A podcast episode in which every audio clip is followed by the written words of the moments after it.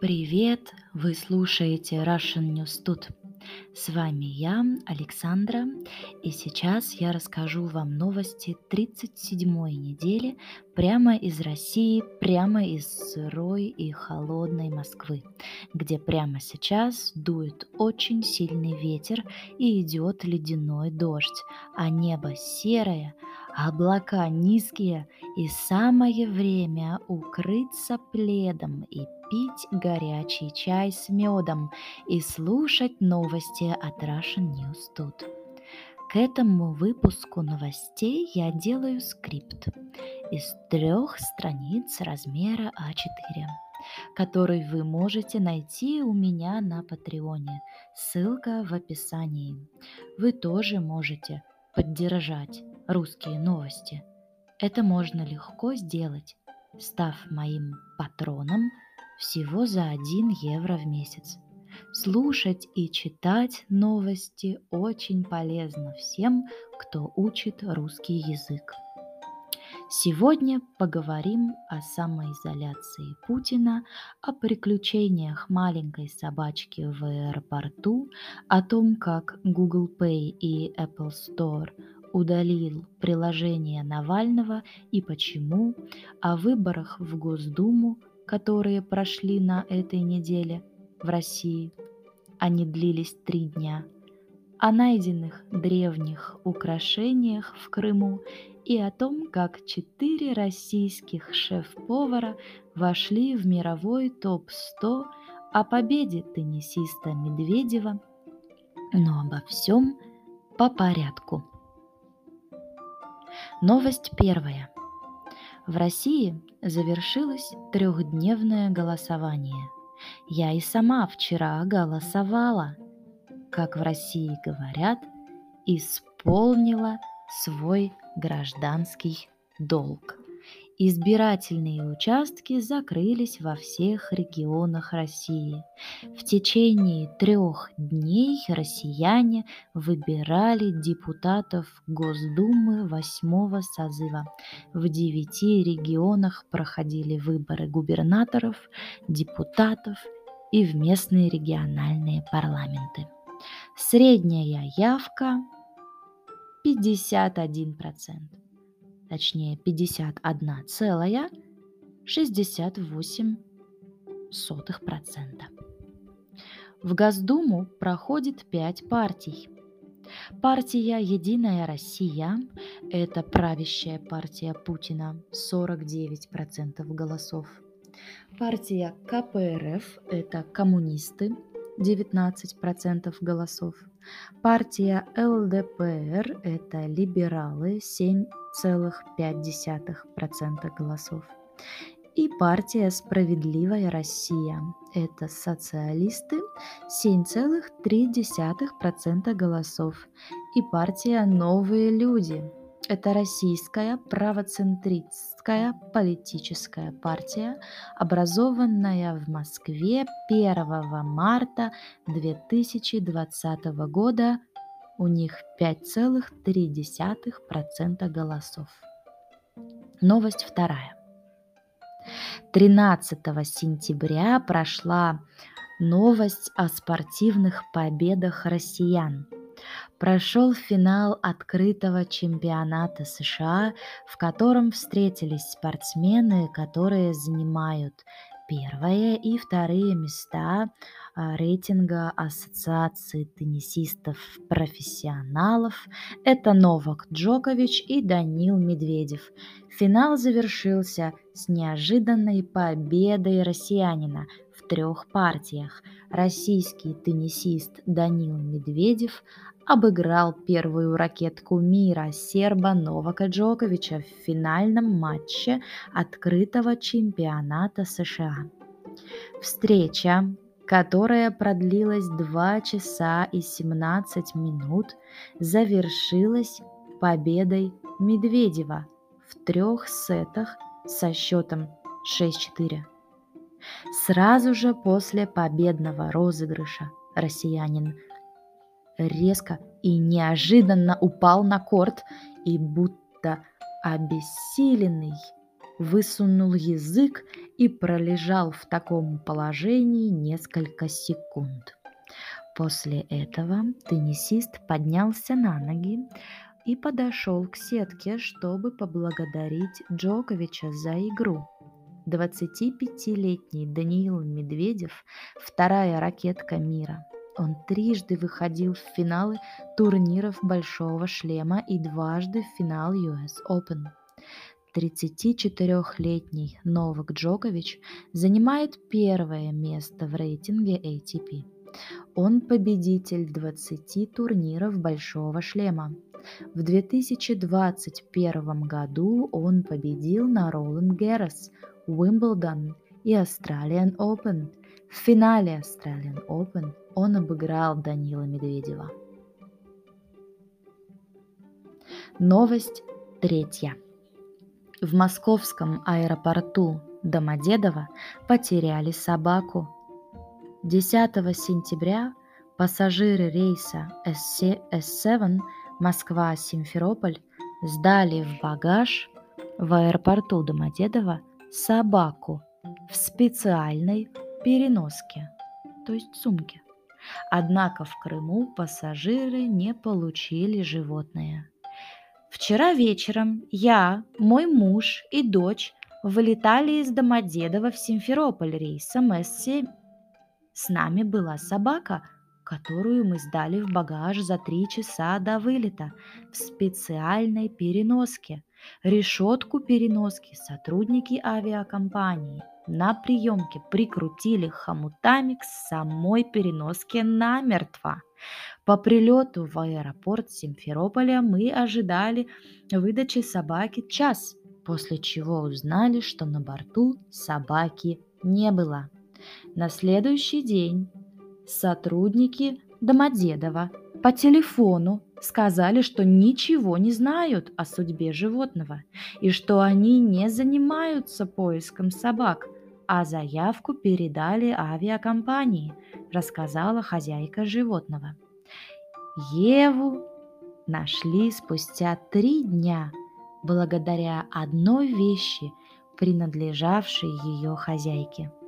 Питомца удалось найти при помощи положенной в переноску толстовки ее хозяйки и любимых лакомств собаки.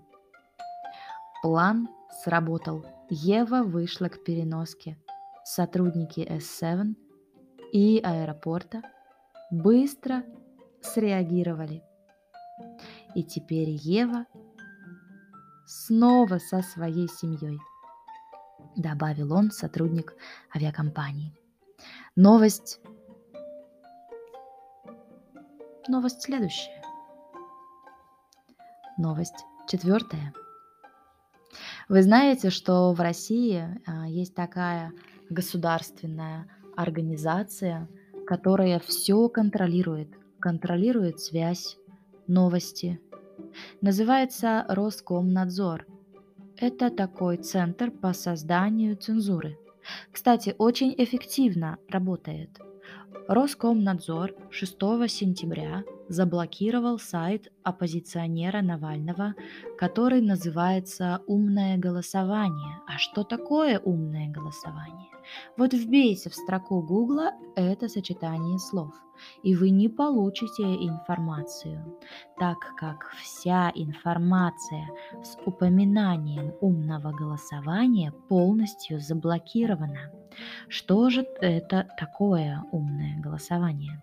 Навальный его создал, чтобы объединить протестные голоса против правящей партии. Перед выборами его заблокировали, поскольку Роскомнадзор считает его продолжением работы Фонда борьбы с коррупцией, а это организация Навального, ликвидированный иноагент, организация признана экстремистской, а ее деятельность запрещена. К первому дню голосования в России Apple и Google удалили из своих магазинов приложение «Навальный», в котором можно было посмотреть кандидатов умного голосования – Telegram заблокировал бот проекта, объяснив это запретом агитации в дни тишины. YouTube ограничил доступ к видео с рекомендациями умного голосования. Списки умного голосования заблокированы в Google Docs. При попытке открыть документы появляется уведомление, что они нарушают условия использования сервиса. Команда Алексея Навального создала копии документов. Они пока не э, блокируются в Google Docs. Google накануне перенаправил команде оппозиционера сообщение Роскомнадзора о том, что ссылки на файлы умного голосования были добавлены в список запрещенных материалов. Корпорация сообщала, что должна будет заблокировать доступ к файлам. Новость пятая.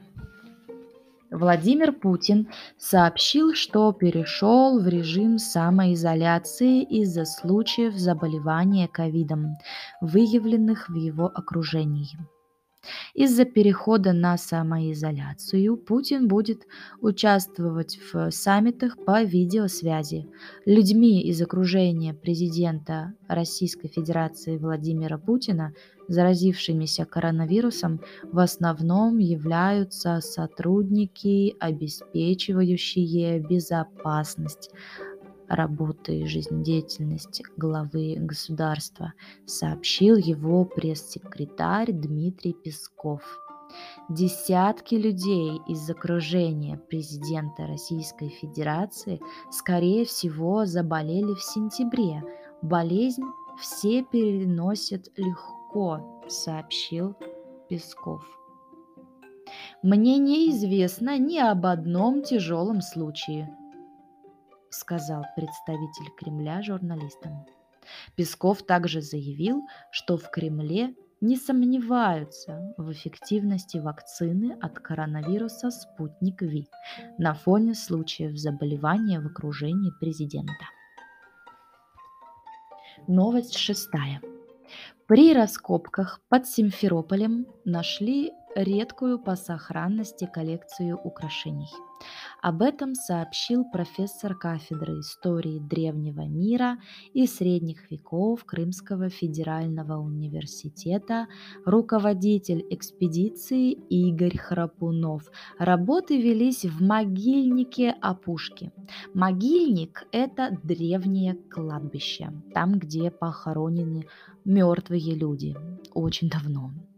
Археологи обнаружили украшения в могилах средневековых людей, которые жили на территории Крыма в третьем веке нашей эры. Пара серег, три браслета и два нагрудных украшения. Украшения, как отметил Храпунов, могли принадлежать высокопоставленным особам – Высокопоставленным значит женщинам из высшего общества. Особы – это синоним женщины. Богатым женщинам. Серьги целиком золотые, у серебряных браслетов фольгой покрывались отдельные детали, добавил историк. По словам ученого, большинство образцов хорошо сохранились и представляют ценность для музейной коллекции. Уникальность могильника в том, что он стал местом захоронений сразу пяти древних культур. Археологи также нашли новые экземпляры мечей воинов IV века нашей эры. Новость седьмая. На двух станциях метро в Москве от которых ходят маршруты наземного транспорта до миграционного центра, продублировали указатели и таблички на фарси и узбекском языках для удобства мигрантов. Во многих странах мира вешают таблички на языках мигрантов. Такой опыт можно расценивать положительно, заявили РИА Новости директор Бюро Международной организации по миграции Агентства ООН по миграции. Это жест уважения от стороны местных властей к иностранным гражданам, приехавшим, может быть, не только на работу, но и в гости. Например, в США есть места, где используется русский язык, и хотя там работают русские со знанием английского языка, в знак уважения там все равно вывешивают надписи, в том числе и на русском языке. Новость восьмая. Четыре шеф-повара из России вошли в мировой топ-100. Премия The Best Chef 2021 опубликовала рейтинг 100 лучших поваров, в число которых вошли и четыре шефа из России. Это Владимир Мухин, Анатолий Казаков, Иван и Сергей Березуцкие. Что сказал шеф-повар Владимир Мухин? Этот рейтинг, на мой взгляд, это Оскар каждого шеф-повара. К тому же очень приятно, что Россию по достоинству начали оценивать с точки зрения гастрономии. Раньше был такой стереотип, что русская кухня жирная, тяжелая, советская. Сейчас по-другому к нам относится. Относиться начали в мире. И в этом, в том числе, наша заслуга. Новость девятая, последняя. Курс доллара сейчас 73 э, рубля и 40 копеек, евро 85 рублей 99 копеек. Давно у нас евро не опускался ниже 86 рублей. И коротко о погоде. Погода – отстой. Слово «отстой» в словаре молодежного сленга значит «плохой», «некачественный». Мы так говорим, чтобы выразить наш негатив.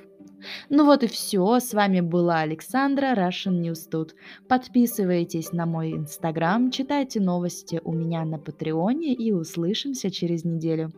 Пока-пока.